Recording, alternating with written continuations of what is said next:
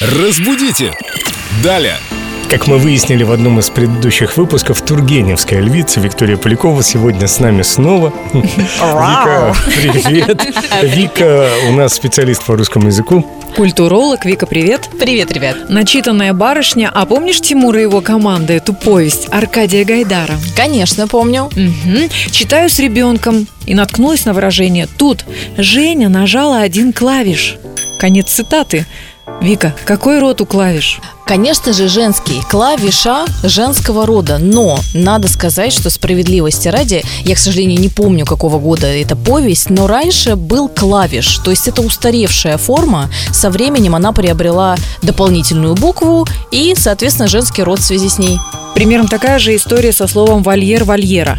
Да, да, именно так. Я помню, тогда клавиши в мужском роде называли и другие литераторы тоже. Часто это встречалось. Да, да, это была общепринятая норма.